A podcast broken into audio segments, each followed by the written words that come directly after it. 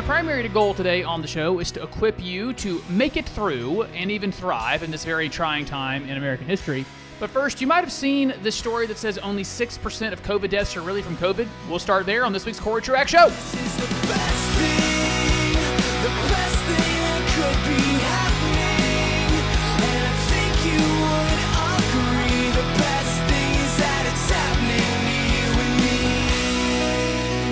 One corner of the internet, the headlines were uh, were of the "I told you so" persuasion, as there was a report compiled using CDC statistics that said only 6% of people who died from COVID really died of COVID 19. I want to clarify what that means and then offer some more COVID 19 thoughts before we move on to lots more on this week's Cory Truax show. So thank you for being with us on his Radio Talk 91.9 and 92.9. And thank you for listening to the podcast wherever it is you find it. If you don't know me already, my name is Cory Truax. Amongst many other things, I get the honor of serving as the pastor for teaching at Beechwood Church. Beechwood Church meets at 10:30 on Sunday morning in Greenville, South Carolina, and you are invited. Hey, I have a, I have a detail on that.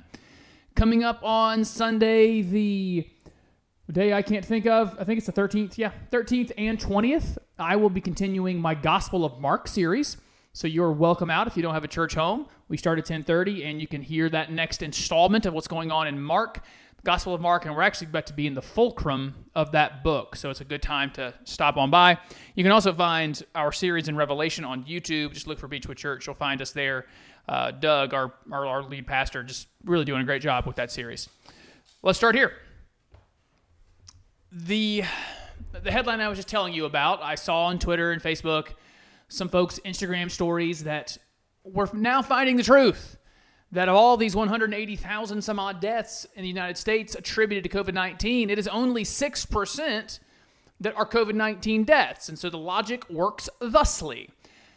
If it's only 6%, that means COVID 19 has only killed 9,000 and some odd people. Therefore, the entire thing is either a pandemic or a hoax, and we overreacted and should move on. Now, there are some kernels of truth in that reaction, but as I like to do with every side, I, I want us to always be cautious about not allowing headlines and news to verify our preconceived notions and preconceived biases. There are many of you and lots of people that are given to the the persuasion that we deeply overreacted to COVID nineteen. I am leaning more and more that rea- uh, that way as as time goes by and we gather more information.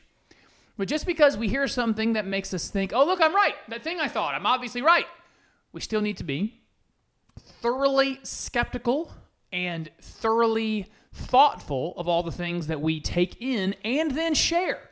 The, it's one thing to believe a story and maybe not have done the background intellectual work to have earned your right to believe it. I shouldn't say earned your right, but earned your believing it. You've not done, sometimes you don't fact check, so you've not earned this belief. You just decided to take it.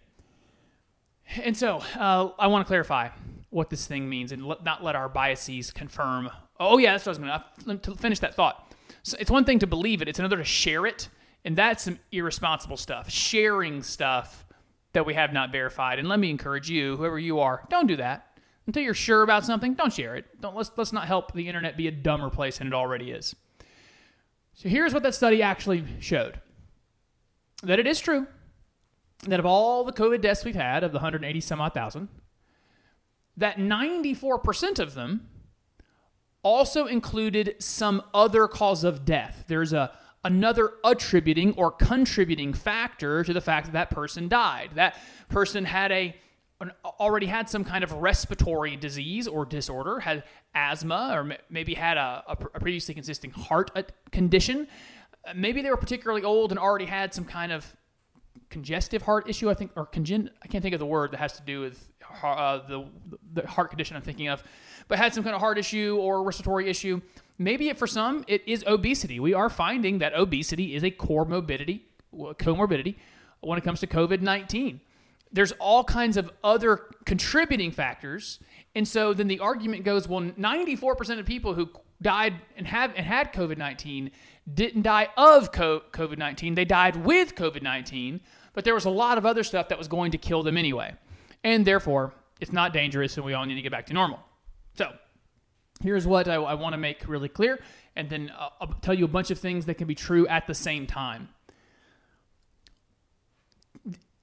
With those definitions of comorbidity, the respiratory issues, being of a particular age, heart issues, obesity, when you add them all up, the CDC also says it's about 150 million Americans have a comorbidity. Almost half of us aren't healthy enough to uh, um, pull back. Over half the country isn't healthy, doesn't live a healthy lifestyle, has has some other things besides COVID to worry about, and so it's true that only six percent of the cases did we go from healthy person to getting COVID nineteen to death. That is true. It's less than ten thousand people that happened to. The reality is there are actually people around us, guys, though, that do have problems. They actually do have health issues. They are getting older. Their immune system, immune systems are compromised. Their respiratory system isn't as strong as it used to be, and they might not be able to handle it. And so, we, might have overreacted, but let's not pretend it's not dangerous. Because if a, if someone does get COVID nineteen and has these co- comorbidities, there is so, some some chance, it's less than one percent, that they will that they'll die. So let's let's not pretend or let's, uh, let's not give people the impression that if they uh, that we don't we don't care to be cautious about them right now uh, because we, we don't really care uh, about their their co- comorbidity issue. Uh, as I've as I said previously, once we have a vaccine available to us, it's more and more someone else someone else's responsibility to protect themselves than it is for us to protect them.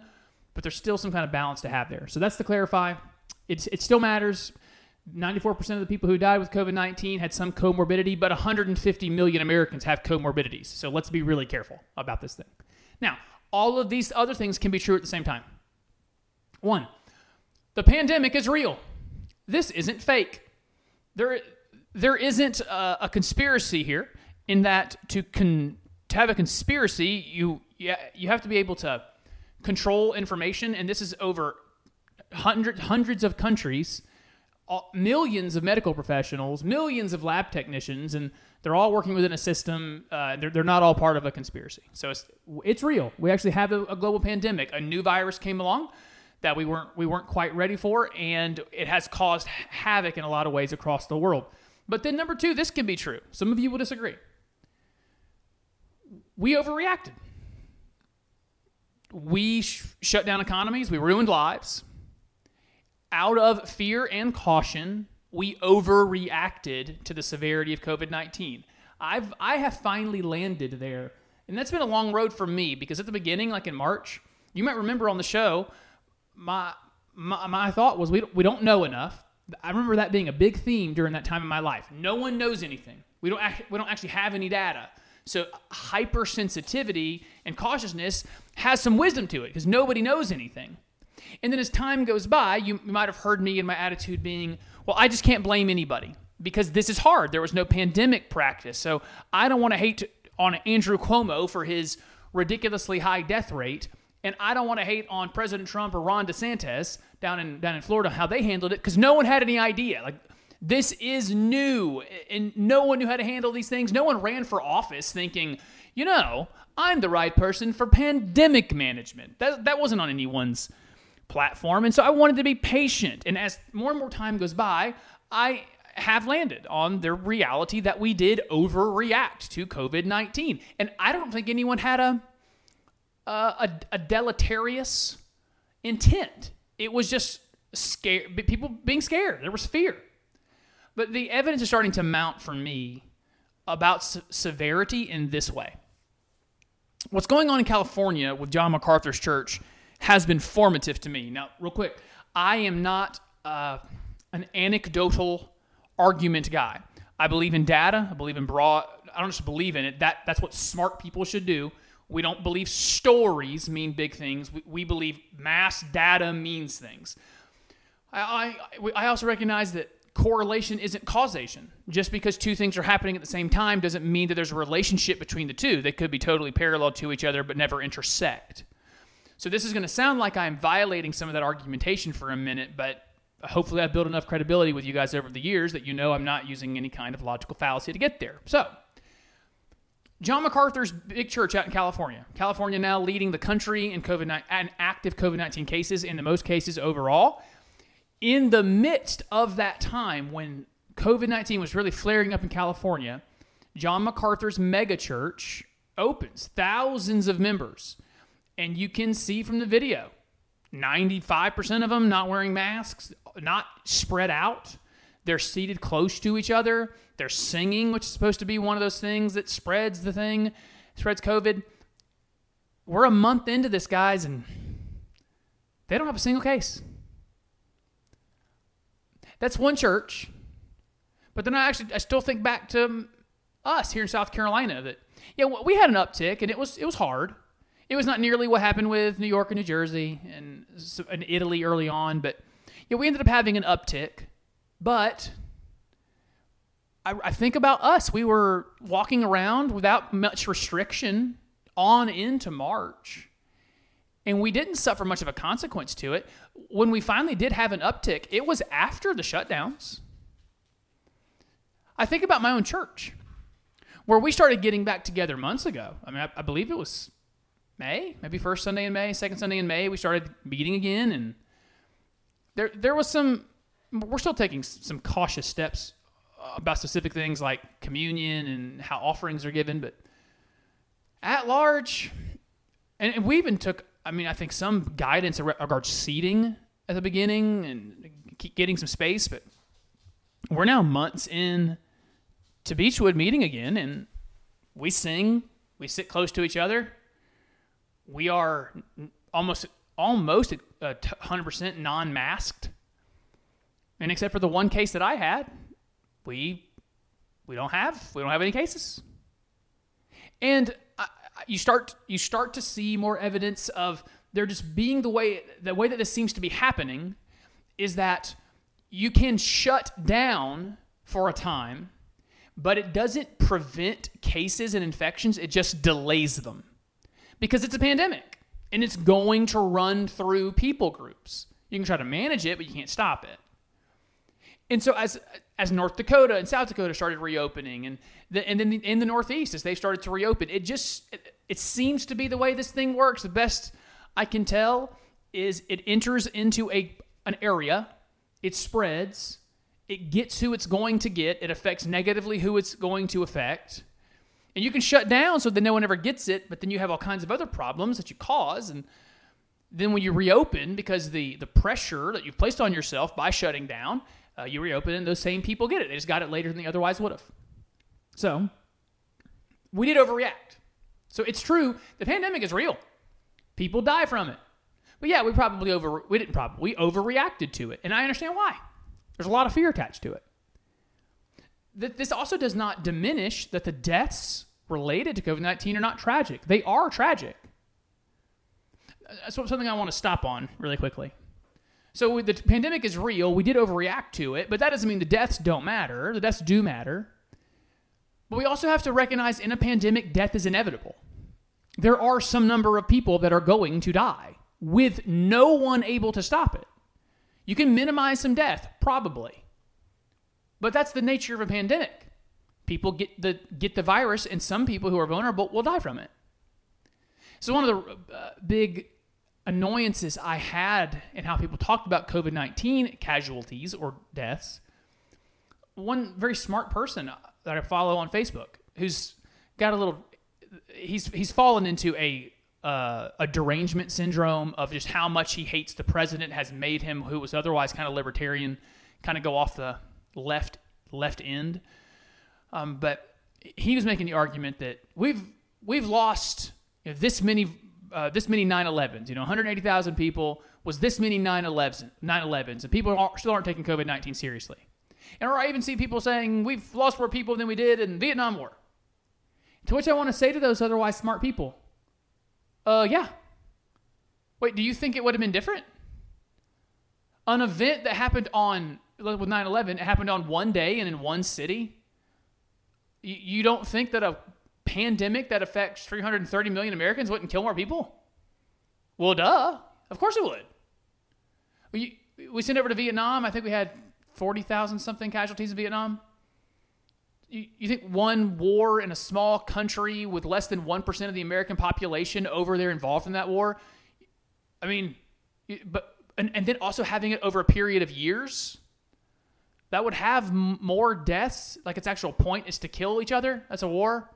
Well, of course it, it would have, of course it would have deaths, but of course this would have more because this doesn't include just one percent of the population in an isolated place. Uh, These these are very dumb arguments about the severity of the death. It it matters. It matters a ton, but we got to keep it in context. And in the final thing, of course, it's being used politically. Of course, it is true that there are political interests that want to make COVID 19 seem worse than it is. It still is bad, and the deaths still matter, but there are, of course, politically inter- interested people, mostly on the left and in, uh, in the media, that want COVID to be horrific so that they can get an election outcome that they desire. So, all those things can be true at the same time. The pandemic is real. It's actually quite sad. The deaths that come from it are tragic. We did overreact in how we tried to mitigate the the effect of it, and it is being used politically. Those are all true at the same time, so that we don't have to look at stories that say only six percent of the deaths were uh, were derived direct only from COVID, and then try to use that as a cudgel against other people who don't think what we think, because it is not an art honest argument. When we come back, I have actually an illustration I want to give you from Lord of the Rings that I learned. I'll give you a preview of my Mark series coming up, and then I want to again equip you to make it through this very hard time. We'll do that when you come back for the rest of the Cory Truax Show.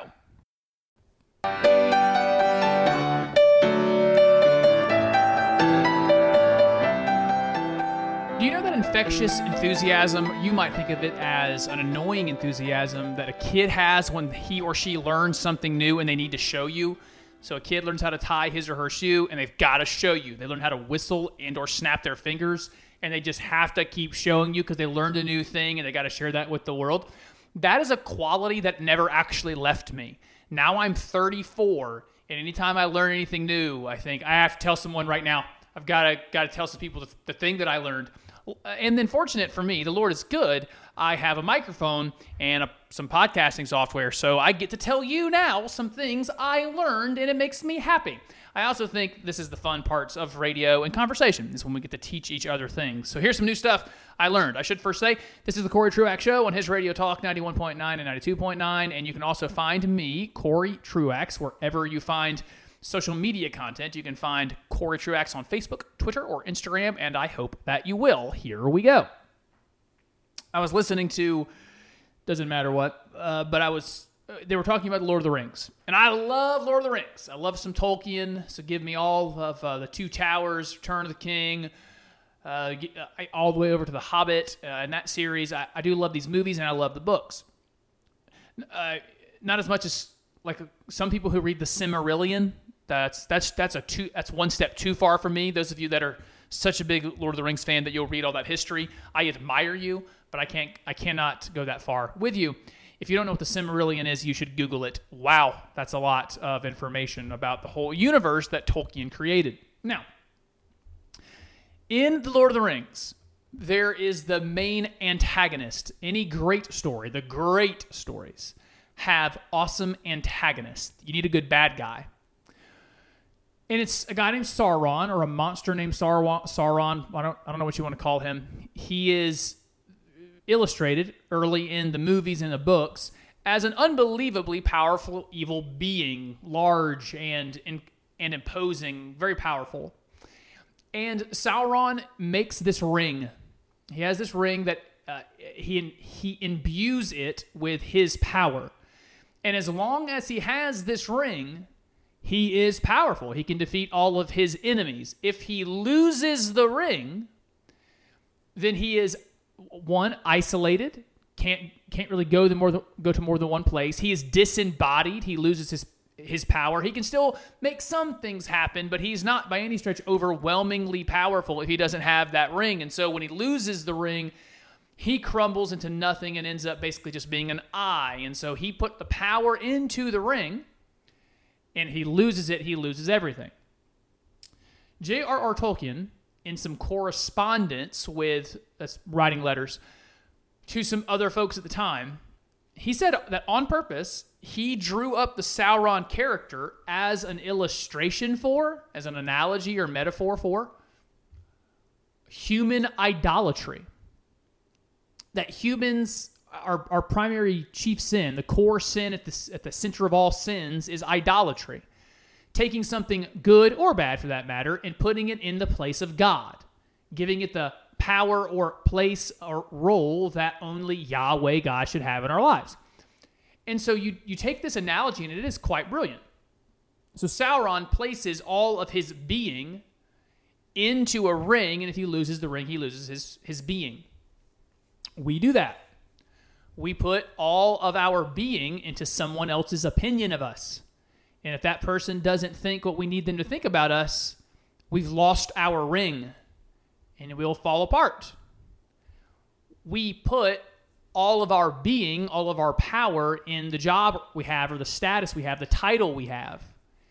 And then we lose the job or lose the status, we lose the admiration of others, and then we have fallen apart. We crumple underneath the pressure and the pain of not having the thing that we gave all of our being and we gave all of our power. For some of us, that's a mate, it's a person, might be a child in your life.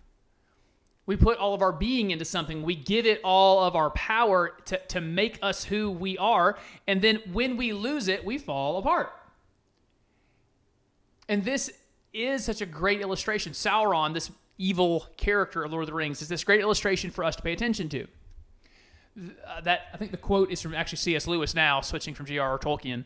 Uh, never, never put your happiness in something you may lose. Because if it is a person, a job, a title, an amount of money, a home, uh, an experience, someone else's approval, if it is in those things, you will lose them and then you will fall apart. And that's the illustration of Sauron. And just fun stuff. I learned that, that Tolkien wrote it that way on purpose. And so I wanted to share that with you. Next thing I learned coming up here soon at Beechwood Church, and then I will also put this on the podcast feed. I will be preaching from the Gospel of Mark, chapter 8. And there's this weird story in there where right before Jesus has a, a, a very important moment, it's actually the fulcrum of the story. The fulcrum of the Gospel of Mark is Jesus asking the disciples, Who do you say that I am? Peter declares, You are the Christ. And then the next thing is the transfiguration, where Jesus reveals himself in some real glory to the disciples with Elijah and Moses coming down on the uh, on the Mount of Transfiguration. And so that, those those two stories are the centerpiece of the Gospel of Mark. But leading up to that conversation, leading up to Jesus asking the disciples, "Who do you say that I am?"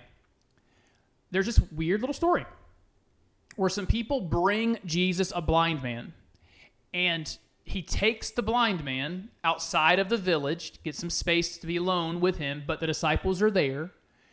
And Jesus heals the man, says to be healed. And Jesus asks, Do do you see? Can you see now? And the man responds, I can see men, and they look like trees walking, which is just a creative way of saying it's blurry. You know, I, mean, I can see something, and I guess those are supposed to be people, but it just looks like trees walking around. And so it's not a perfect healing. And then Jesus spits on his hands, touches his eyes, and he's healed totally. And it's a weird story because Jesus' healings are often, not uh, actually every other time in the scriptures, are total. They're full.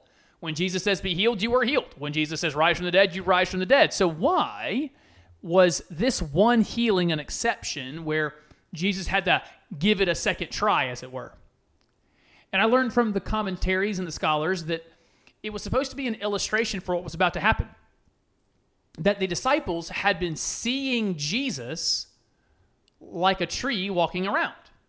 They had not been seeing him clearly for who he was. They would ask the question when he calms the sea Who is this that the wind and the trees obey him? They don't understand his parables. They don't understand what it means that he's walking on water doing that which only God can do. They don't understand that he uh, when he says he's for he we, he's forgiving sins what that means cosmically about his place. And Jesus after feeding of the 4,000, not the 5,000, but the 4,000, actually seems a little exasperated. And when he asks the questions, do you not yet see? Do you not yet believe? Are you basically, are you still seeing me blurry? In a minute after that, you know, that next story, there is clarity about who Jesus is. And it's an illustration that Jesus is healing their vision of him because they've not been seeing him clearly. And that's another good lesson for us. Sometimes we see Jesus quite blurry. We see him through our American eyes. We see him through our Southern eyes. We see him through our theological system, our dispensationalism, or our covenant theologies, or our denomination, and we have seen a Jesus, and more often than not, we make him in our own image. And it's a little bit blurry about who the real one is, and we can and should reach out in the Gospels and in prayer and, and seeking the image of Jesus that's actually on the pages of Scripture to see who the real one is. Because too often our vision is blurry. Now, final spiritual thought for the day. There's a meme going around. A couple of you have forwarded it to me, plus, I've just seen it shared by others. These are some people certainly seeing Jesus blurry. They do not have a clear vision of him. I have talked about it on the show previously, so I will try to keep this to less than three or four minutes, but I want to respond to it since it's going back around. There's a series of memes, they're all the same thing. It's some painting of Jesus turning over the tables in the temple, or some cartoon someone has drawn of Jesus using a whip in the temple, and he's driving the money changers out of the temple there in Jerusalem. And the captions all read to this end. Here's the point the captions are trying to make. D- don't let anyone tell you that destruction of property isn't a legitimate way to protest. So the argument they're making is that Jesus was protesting, and the way that he did it is he overturned tables in the overturned tables in the temple. That's really hard to say with all those T's in there. He overturned the tables in the temple. And this should be equated to because Jesus goes in and tears up property in that process. So if you are in Portland burning down someone's life savings of a business, if you are in Kenosha breaking windows and uh, breaking out storefront windows and burning stuff down, well, you're just like Jesus. Don't let anyone tell you that tearing tearing up property isn't a legitimate form of protest because Jesus did it. So I, I think some people share that share that meme out of ignorance. They don't know better. They don't know enough scripture, and they don't care enough to know. They don't care enough to actually do the work. Some people share it dishonestly. They do know better, but their politics is ahead of their theology. They care more about their political outcome than they do having fealty and verity to the truth. So, to be clear, uh, do you know who the temple belongs to? This is, this is actually what Jesus is trying to make the point. Not just trying, he made it very effectively. Who does the temple belong to? Does it belong to the Pharisees and the Sadducees? Does it belong to the, uh, the, the power structures of the time? Now, that's what Jesus actually says. I'm gonna, I'll put some flair on it here. It's how dare you turn my father's house into a center for commerce or turn it into this den of, uh, of commerce. You could even say some, some of the con- uh, connotation there might be thievery. The actual concept here of that episode is Jesus is saying, This is my father's house and I am his son. This doesn't belong to you. You are the vandals here. You are the ones making a mockery of what this temple was for, where Yahweh would dwell with men. You're the ones making a mockery of it. This actually belongs to my Father and to me. And then through Jesus' work, if it were still standing, I guess, the, the, the people of God, because that's the, that's the ownership. What's happening with actual protesters and rioters around the country is they are tearing stuff up that doesn't belong to them. And to use Jesus as an example is not just uh, as an argument in this case, it's not just offensive, it's sacrilegious. It is an act of sacrilege to take the God of the universe who died for your sin if you will repent, confess, and follow after him, to use him to make your political point about the evil actions of someone else. Let me be really clear. Unless you confess and repent, the judgment coming for you will be harsh that you have used the image of God on this earth. Emmanuel, God with us, who put on flesh to dwell among us, to use him and his actions to justify sin. God have mercy on you, and God have mercy on your soul to have made that kind of. It might be ignorant and it might be an immature argument. It could be those things. But for a lot of you, it's a dishonest argument. And may God have mercy on you for it. I'm going to go ahead and take a break because I'm getting a little heated. And when I so it's a little early. When we come back, I want to spend the rest of the time exploring this reality that we're in a part of human history that is weighing on people and I think it's driving some people crazy. I mean that. It's it's exasperating previously held or, or uh, previously experienced mental health issues. It's making it making us all a little worse. And I want to try to talk through the, the examples of that and maybe how to get through it with better emotional mental health. We'll do that when you come back for the rest of the Cory Truax Show.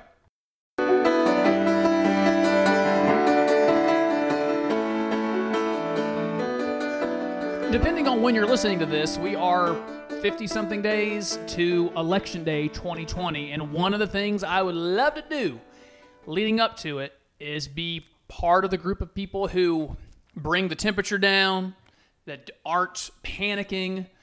Uh, At the end of this uh, last sermon in the book of Revelation series that we're doing at Beechwood Church, that was one of the application points is that Jesus is reigning now.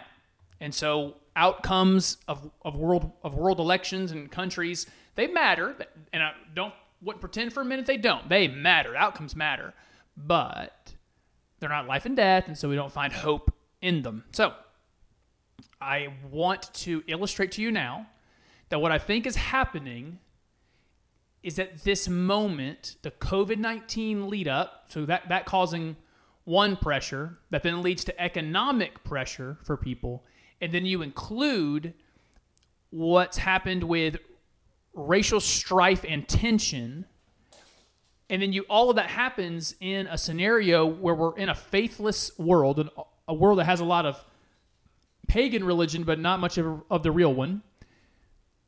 So folks are looking for meaning. They're looking for a way to atone for themselves to find a reason for them to exist. And basically leftist wokeism comes along as like a religious option for them. I think all of that stews together and causes some issues. Let me give you the examples.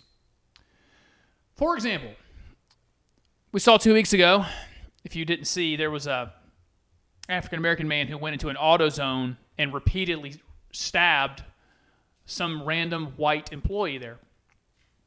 And when apprehended by the police he said he got up today and just knew he, he had to find a white person to kill. And he's mentally he's mentally ill. There's some meds he was supposed to be on that he was not on. But consider the moment we're in. There's already mental illness, a lot of pressure, and the thing he sees all around him in social media and in and on on media is white people are trying to kill you, and if white people aren't trying to do it, white police are, and uh, no one cares about your life that, that's going to do something to somebody. There is there was another similar story that the uh, that, that person who got stabbed didn't die, but there was a similar story of another mentally challenged man or emotionally d- demented, maybe emotionally demented man who did some violence against another white person because again that's going to happen it's one of the consequences of stewing in a media environment that it's that toxic around the issues of race. I'll give you two from another one, two examples. Uh, I saw a video from oh whatever city, whatever city the um, Democrat National Convention was supposed to be in. I guess that was Milwaukee, maybe.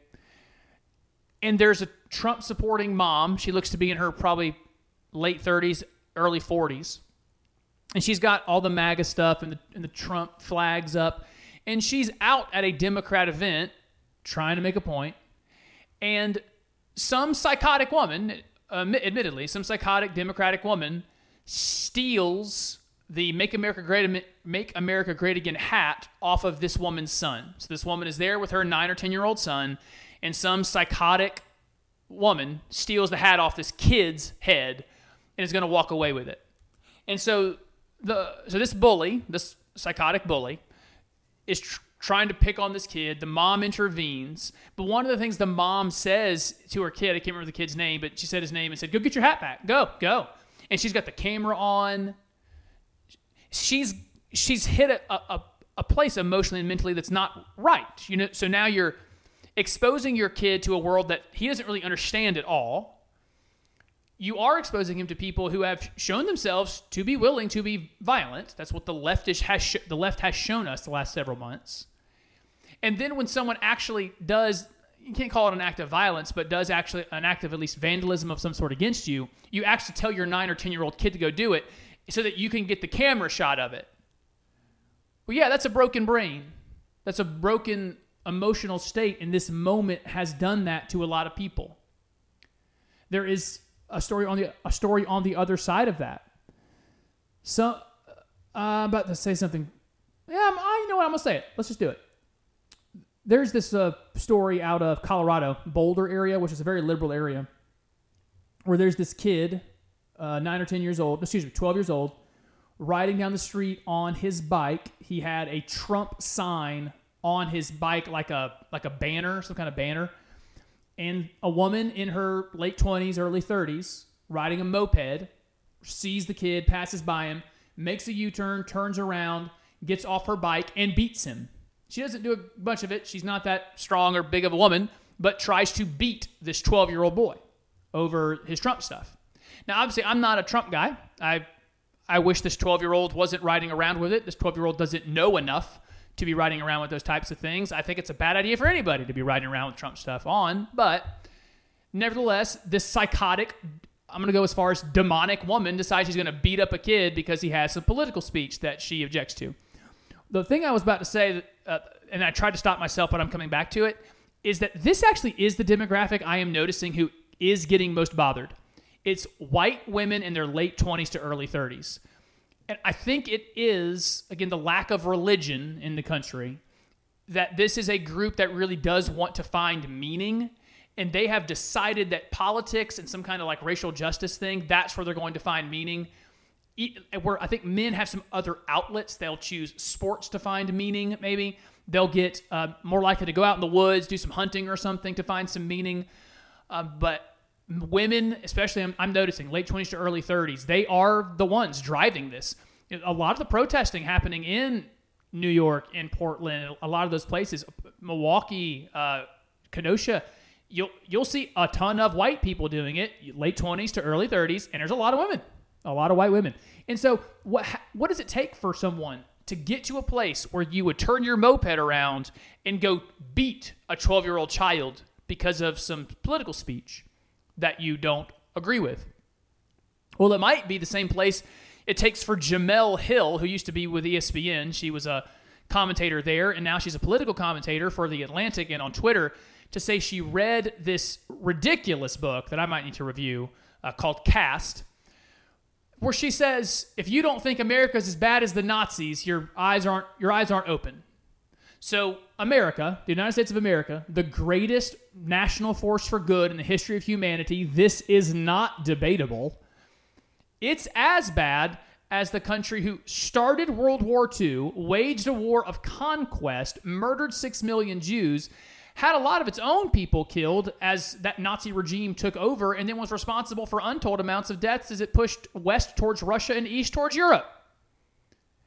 What kind of brain does it take to get that this country is as bad as that one? Well, it's it's the moment we're in, this instability. There's some there is some mental and emotional anguish taking place that's making people crazy. I'll give you some audio here from, uh, I think, a guest on MSNBC uh, trying to justify how people are behaving in this time. You can even include, I'm including as part of this psychosis the amount of rioting and burning and damage to property and the violence in the, and that we're seeing in the streets. We're in a moment of disintegration, and there, I got a guy on MSNBC trying to justify it. When we hear the language of law and order, we need to understand its origin. It has everything to do with shifting the blame and focus uh, from the violence of police to how black people respond to the violence that they experience. So when we think about all of the urban unrest in, in the 20th century, 90% of that urban unrest, uh, Chris, has been a result, has been a response to police violence. 90%. And so what It's such a demeaning point of view trying to give this excuse. It demeans minorities, it demeans protesters and rioters. His argument here being, well, yeah, people are doing these things, but uh, when you use law and order, you need to recognize that you're using racist language, which, of course, we're not. Law and order has definitions. We are a people of the rule of law. We must have order on which to build a society and a civilization. All of the societies and civilizations that have come about come about when there's order established, and you must have rule of law and the enforcement of law. But but it's so demeaning to say it's uh, it's how people are reacting to the violence visited upon them. It's demeaning in two ways. One is it takes away responsibility. So if if you see something bad happen, immoral, wrong by the police, I I'm just out of control. I got to go burn down AutoZone.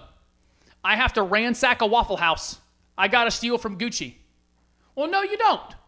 Because you're an adult, you've got agency, no one's making you do anything, you're responsible for how you behave. And that kind of take you here, here on MSNBC is, well, they just have no control. Well, that's demeaning Is I, I, I can't imagine something more demeaning than if- if I had a temper tantrum and I haul off and do something I'm not supposed to do for someone to come along and just say, well, how could you be expected to do anything different? I'd be so insulted by that, so demeaned by that. Well, of course I should be held to an adult standard of behavior. Of course I should be held to a standard of general human decency. That's a really small hurdle to clear. But here we have him out here on the news with this insanity saying, you, you can't say law and order. That's a, a racist phrase in, into it, in, and of itself. And you got to let people burn and destroy and do violence because what else would you expect them to do? There's even a justification for the collective psychosis we're under as things continue to get crazy. I'll give you another. Had Kellyanne Conway, part of the Trump cult. She's been part of the Trump cult for a long time. She's quitting her job with the Trump administration. Her husband, George Conway, he is also part of a cult. There's an anti-Trump cult. Uh, and George George Conway was part of the Lincoln Project people who were running running ads against the president.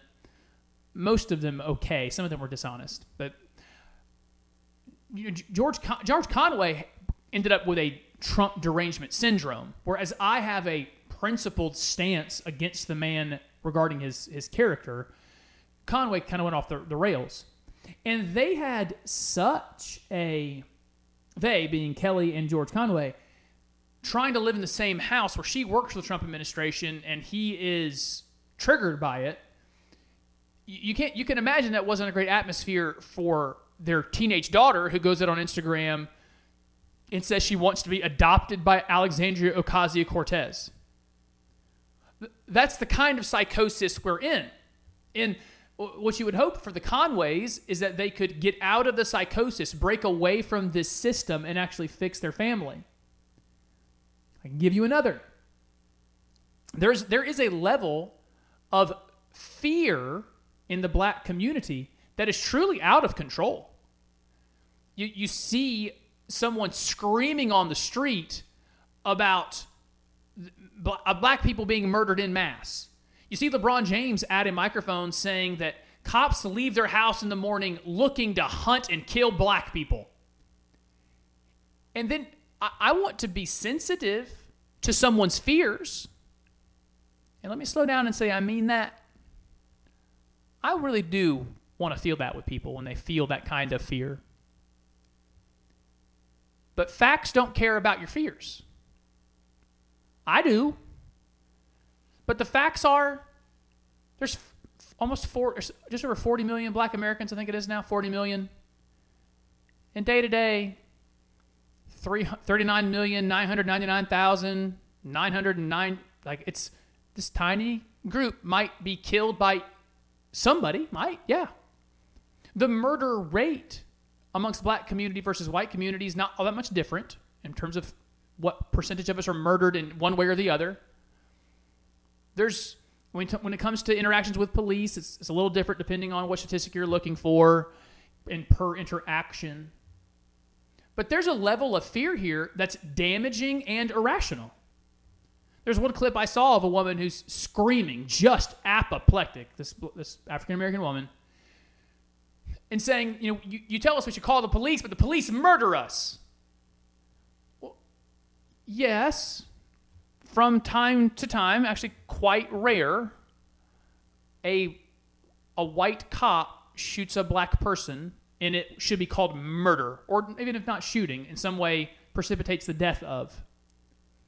But if you're saying that after something like a Jacob Blake, who now now we actually do know, he he was going to, he was at the home of a previous love interest that he oh how do you say this on the radio um oh I, I got to be careful um he committed a sexual assault that was uh, I'm going to end it there. He committed a sexual assault, something akin to rape.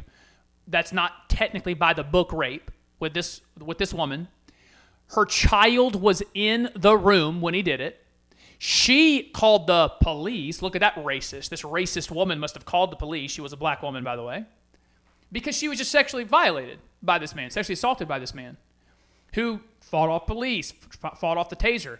Uh, a guy who had who had previously been convicted of sexual assault, and we and so yeah, something bad happened to him. There are some innocent, obviously some innocent situations. I've argued for those all the time, but they are isolated. They're not a huge group. It's not huge statistically, and so that kind of overwhelming fear is damaging because it will keep black people from calling the police when they need to call the police. And we've got to bring down that temperature because it's going to be better for all of us.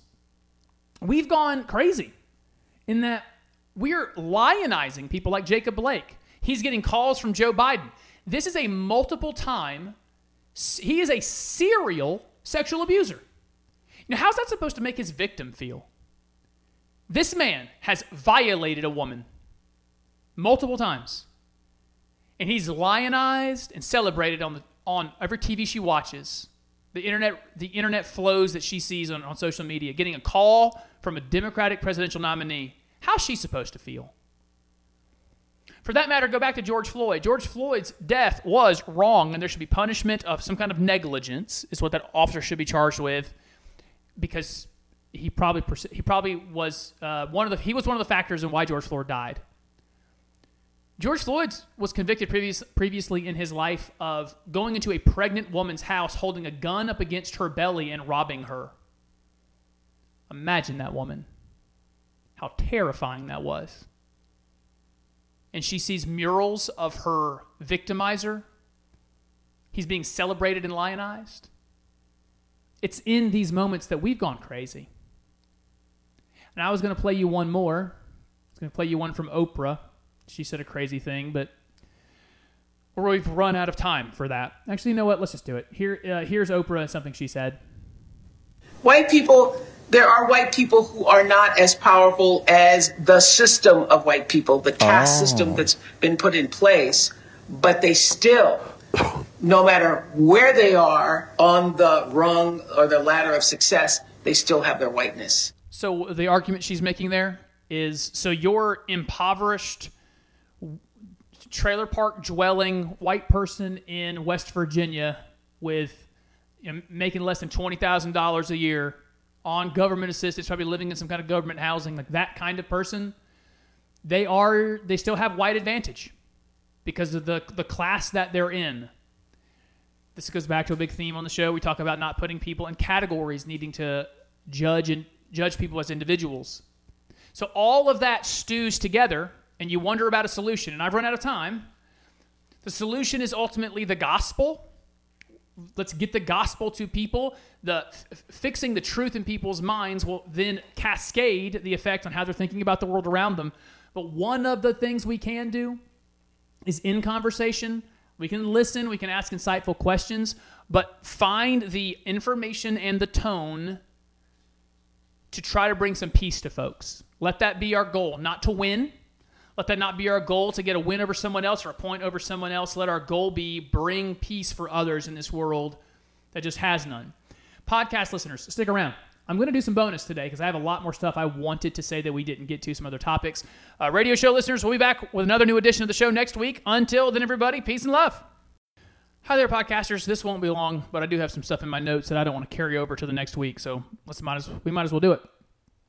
I got a message from somebody essentially asking me this uh, as, as I continue to say out loud that I won't be voting for the president in November.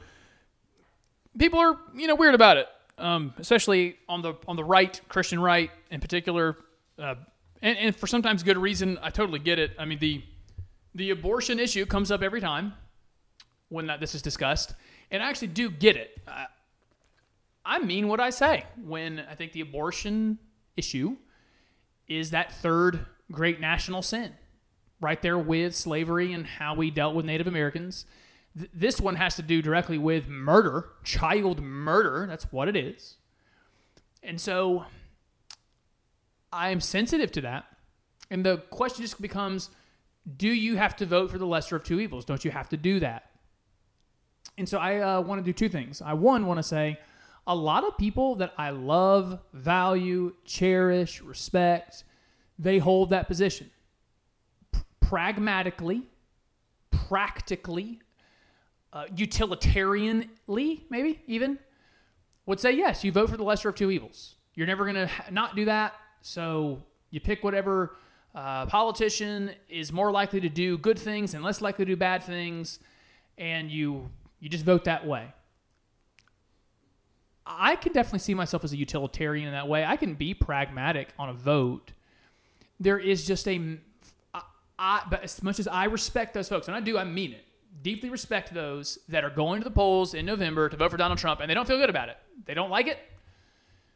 They wish it was a different option, but they look at the two major political parties and they they they feel like their conscience tells them they have a responsibility to vote. They have to they have to steward it, something God gave them, and they're going to steward it for Donald Trump. I do respect those people, and I can see where they're coming from. I would just ask the same respect. I can't do it because of I think that's just my first question. My first question for any kind of leader is just are they decent? Just a decent person. I, not a half decent person because Donald Trump isn't even that. He's not even a half decent person. He's a, a true lout. And so he doesn't meet that standard. And therefore, if you're telling me that's the one of the major parties' options, I go, okay, no, I just can't do it. So the, the next set of arguments that are, but if he does win, here's some good things that you actually will want will happen. Yeah, that doesn't matter enough to me. I do want a, a tax cut or tax tax cuts made permanent. I do want uh, actually want a smaller military, but I do want a fierce one. Uh, I want America to be significant in the world, to be a significant force in diplomacy, but also military might. Uh, I want to see everyone's retirement accounts get healthier. Uh, I want all of that. I want. Uh, I want an economic environment that leads to more innovation, not less. I want to see the world get better because of the innovation that we have in in medicines and technologies, computers, space travel, all that stuff. And all of that will be byproducts of more right-leaning ideas being in place. But he doesn't pass the first thing, just being decent. So it's not enough for me. But that does that doesn't also mean obviously I could ever vote for Joe Biden. So you, you look at Joe Biden, he and he probably does pass the decency test. He's a decent man. But then you start ro- rolling down the po- policy, and these are I'm going to call them sometimes evil, sometimes just disagreements, but some evil policies and some policies that I just go, no, that, that's bad for people. I don't want anything to do with that. And so I am more than willing to just not participate or the third party when it comes to president. So when I'm being asked, uh, why not just vote for the lesser of two evils and those questions, because I got that this week. Those that do vote for the lesser of two evils, I respect. I, I do wonder about a limit. You know, one of my favorite broadcasters, um, Todd Friel. He actually, he's actually on uh, his radio talk 91.9. He's distributed there. He makes this argument really stridently, stringently. He's openly okay with voting for the lesser of two evils, um, and it's basically only about abortion. So what whoever is more likely to lead to fewer abortions, I'm just voting for that, period, bottom line. I do ask and wonder what is the limit? Is there any limit to that? He- He likes to give the illustration if Christians at the time of the Roman Empire had a chance to vote between Nero and Caligula, well, they should all at least vote up, vote for Caligula because Caligula was going to kill fewer of them, and Nero was killing the Christians. Now, Caligula was also a hor- horrific person who committed a lot of violence, just wasn't as much towards the Christians. And so I would have said at the time, no, I'm not. I'm not voting for either of these people. Uh, I'm just not, I'm not going to do it. And pray, even so, Lord, come quickly. I, so I, I actually do want to know if there is a limiting principle. If you were out there and you're one of those voters, like you're vote for the lesser of two evils, and you're voting for Donald Trump, I would love to know where does that end? Is there a politician that's evil enough, personally bad enough, that you would go, well, I'm not voting for that guy, even if he is going to give it, he is going to be quote pro life in his policies. Uh, so I'm, I'm interested if anyone has a thought on that. And then I got a message from somebody that tried to make the argument that Joe Biden was a good Catholic. And so I just wanted to quickly respond to that. Uh, no, he's not. The Catholic teaching on a, we'll go to abortion, just for example. He, he doesn't follow it. Uh, there's the Jesuit Catholics are, are different on this, but authoritative Catholic teaching on charity, on personal generosity. He doesn't he's, he doesn't follow Catholic teachings in that way. Um, in particular, of the of the four candidates in 2012, so when it was Romney Ryan versus Bi- uh, Obama Biden, and all four of them released their tax returns, we found that Joe Biden, for decades, has been giving less than two percent away of his money. He's not a charitable person. He seems to have been a decent dad and husband. There's some good things to say, but I'm not going to abide an argument here that Joe Biden is some kind of good Christian man. He's not. I, I would even argue. Just, I mean, he's been in public life since he was 30 years old. So from 30 until I think he's now 78, he's been in politics for 48 years, um, and has and has behaved in a way a couple times that that are it's it's below the the standard of Christian honor and how he's treated people. I mean, he he said of Mitt Romney, the most anodyne candidate of the last hundred years, the most harmless man in the last hundred years. He said to a crowd of Black Americans, uh, "Mitt Romney's going to put y'all back in chains." This this is not the behavior of an honorable person.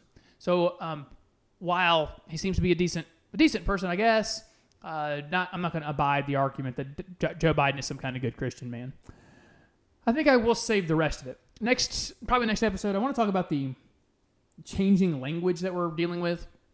The word racism doesn't mean what it used to mean. The word white supremacy doesn't mean what it used to mean. And I want to work through all of that. Uh, but we will go ahead and end the bonus stuff. Thank you for listening. When you share the show with others, it means the world to me. And I would even cons- humbly consider asking you to support the show. Some of you do. Five bucks a month, ten bucks a month, or just some of you that go on the Anchor app and you set up a recurring gift to the show. Uh, it's not a necessity. The Lord is taking care of me, but it would help move the show towards full time eventually. So uh, if you are so inclined, I'd be greatly appreciative. And that's very uncomfortable to ask. All right, I'm out. Uh, peace and love, everybody. Until next, that's how do I say at the end of the show? That's it. Until next time, everybody. Peace and love.